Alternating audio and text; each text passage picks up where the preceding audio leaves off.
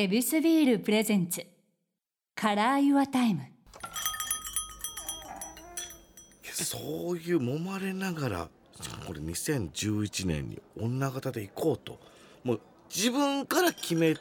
たということまあそうですね。自分から決めたのとまあ問われたというのがありました。問われた。とある大先輩からうん「君はどうするの?」と。うん「女方になりたいの？それとも男をやる役のことは立ち役っていうんですけども、はい。立ち役で行くのかって聞かれた時に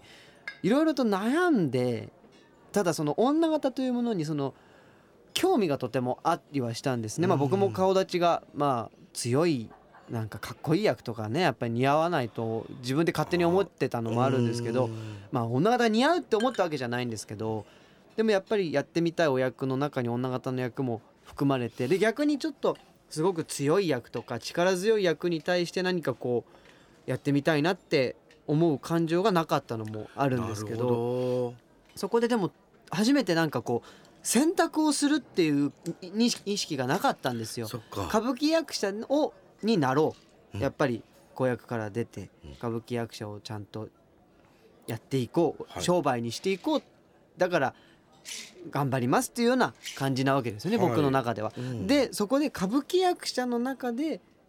男をやるのか女をやるのかっていうことの選択を突きつけられるとは思わなかったんでその時。なるほど。であそうかって思って悩んで考えたんですけどまあでもこれは逆にもうその当時の僕はまだ知識も乏しいしどうか覚悟という意味でもしっかりできてなかったのがあるのかやっぱり男の役をやるのは根が男だしってどっかで思ったんですよう。んでやっぱり勉強をする女方をしっかり勉強しないと女方には女にはなれないと思ったんで女方勉強したいと思いますってこの一言でああそうなんだ分かったって言ってやっぱりそれから女方の役がやっぱり増えていきました。けどこの決めたって言ってスッとできるものではないもちろんないです。だからその時もその大先輩には「君が今女方になろうって思って勉強したいっていうのは分かるけどもその年で女方の勉強を一からするのはまだスタートラインにも立ててないんだよ」って。だからもう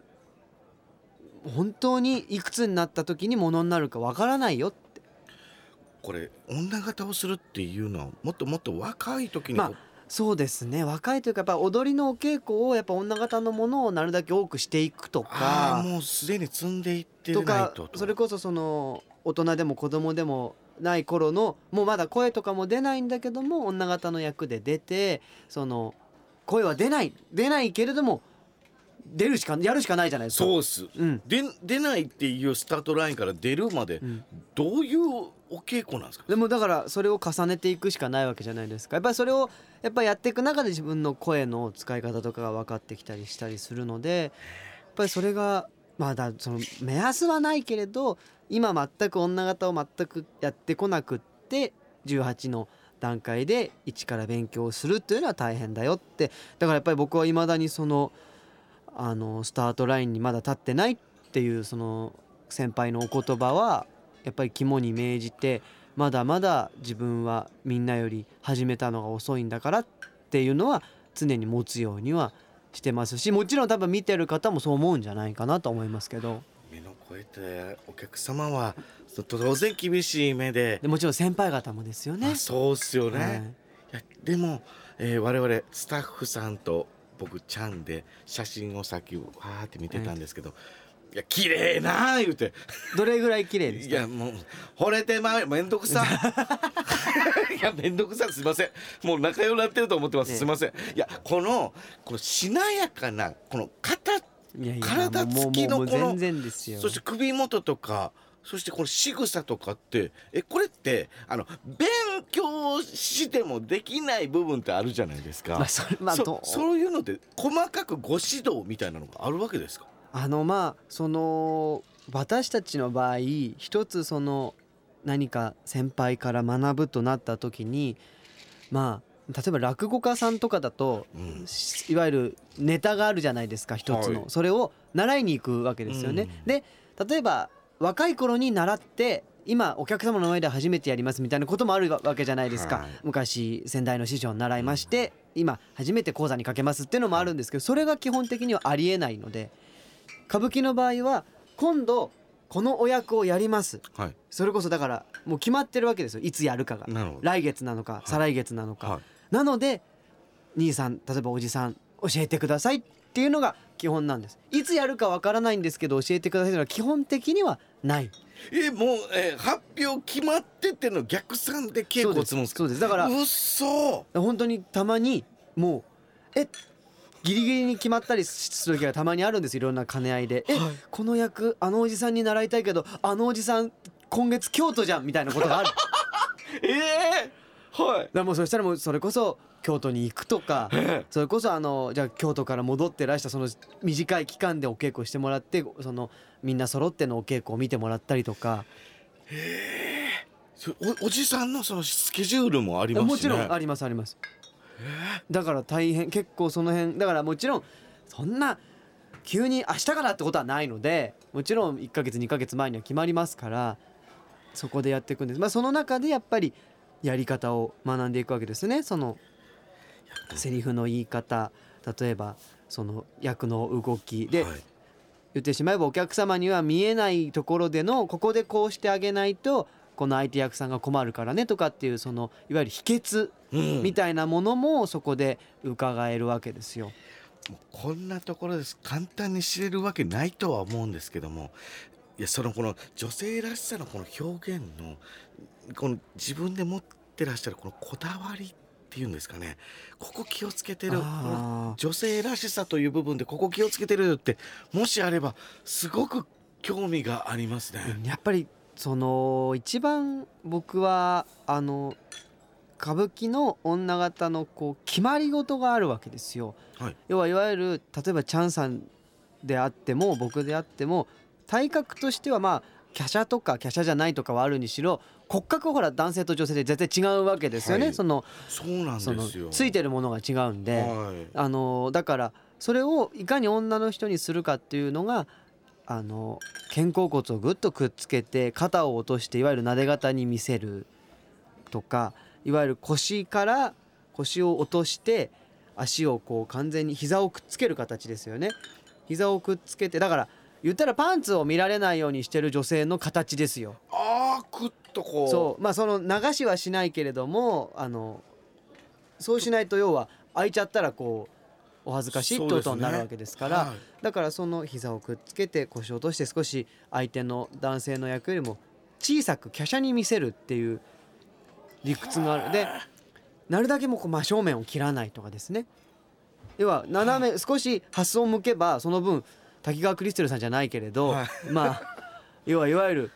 お客さんから見てるもちろんそのいろんな角度から見られるわけですけど。女性はやります。うちのおかんでも、おかんでも。写真撮る時ちょっと斜めにしはる。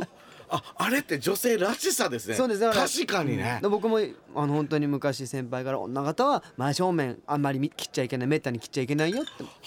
もちろんそういう役はありますけど、はあ。その立派な役とか力強い役とかで。でもやっぱりなるだけこう少しハスに構えるじゃないけれどあのした方がやっぱりそういうその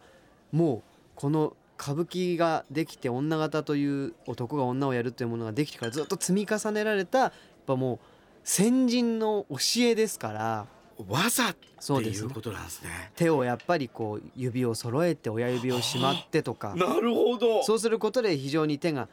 華奢に見えます。それがこうパーになっちゃうとはい。完全に指が離れてしまうとあのそのどんどんどんどんその汚らしく見えていくので何かするんでもこう指が揃ってたりするっていうことが秘訣というかもう秘訣というんじゃないです。もう基本なんですよ。なるほどね。で多分その基本を忠実にやっぱりしていかなくては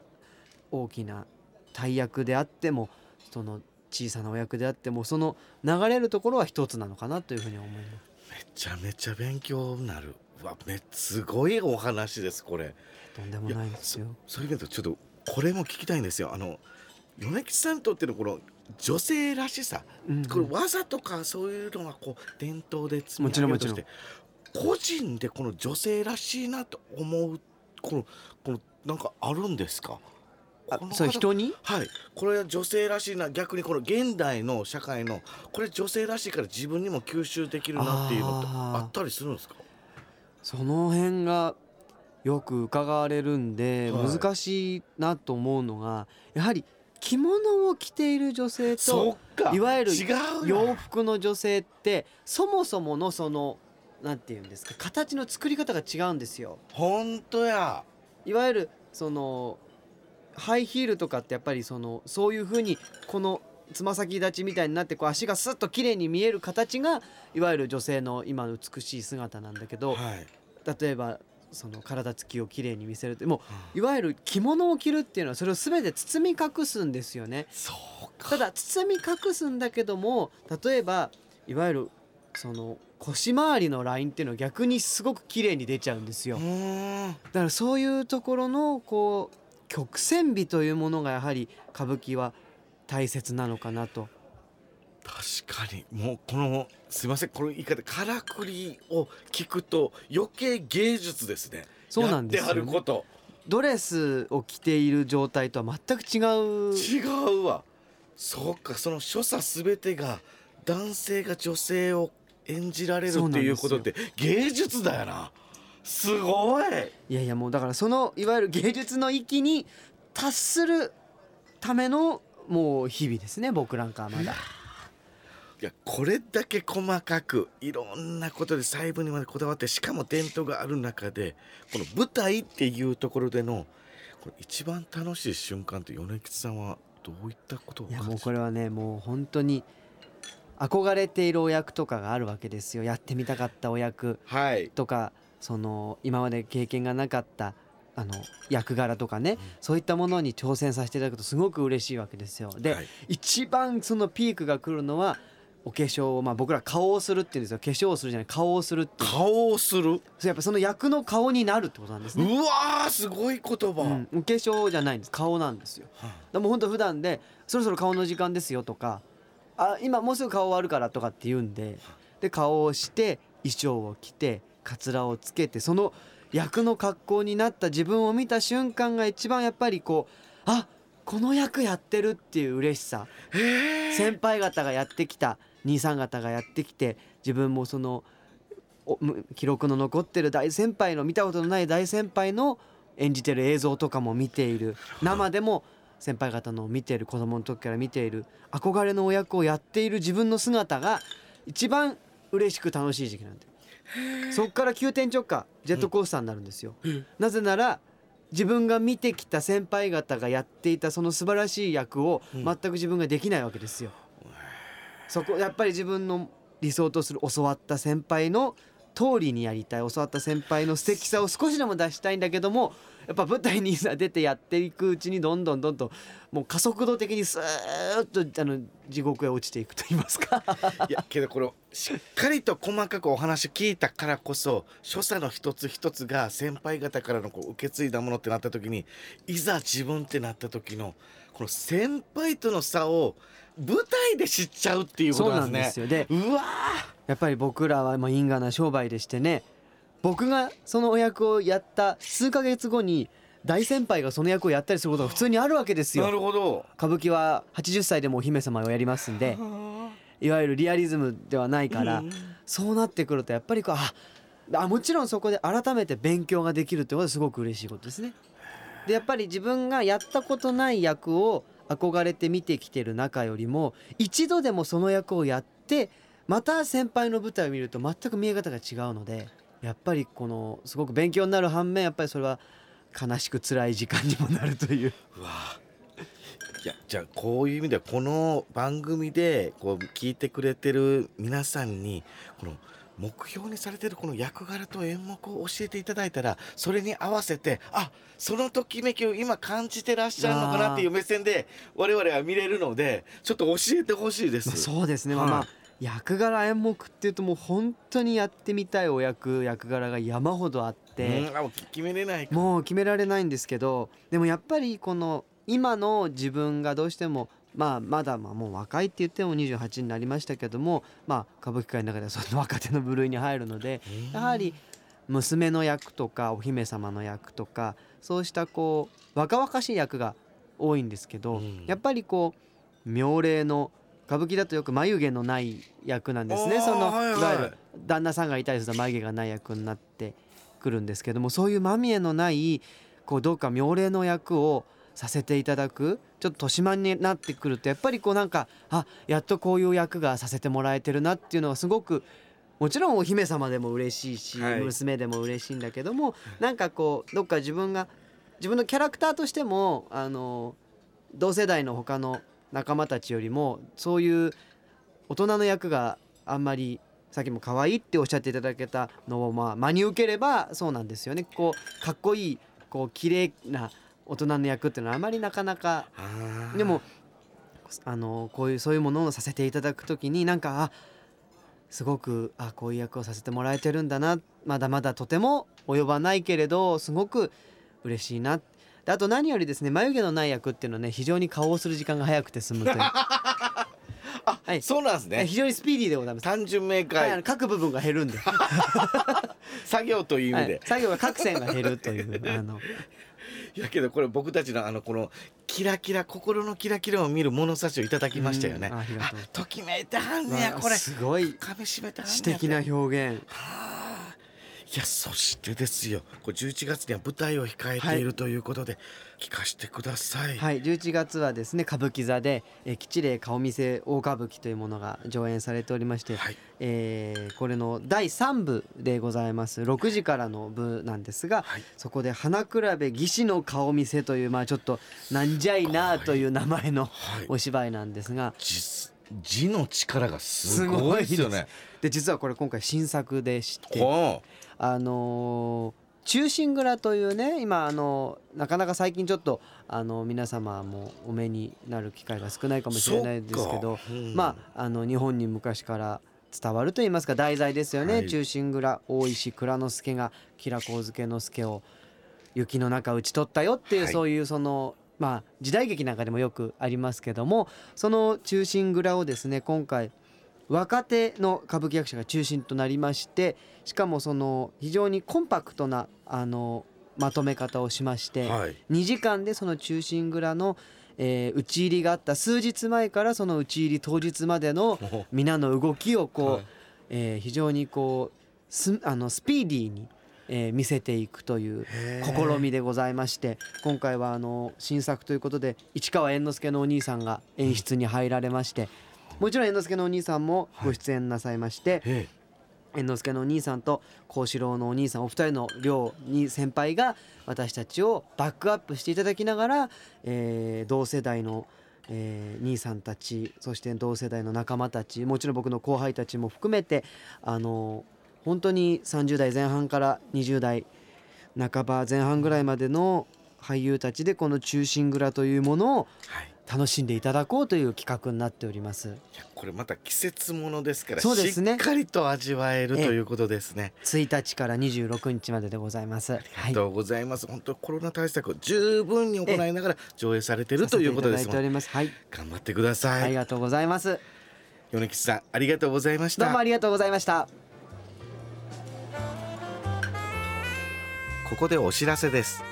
ヱビス公式 Facebook ページでは皆さんのビール時間を彩るヱビスならではの情報を発信しています。こちらもぜひチェックしてみてください。飲酒は二十歳になってから。ヱビスビール presents Color Your Time ちゃんかわいでした。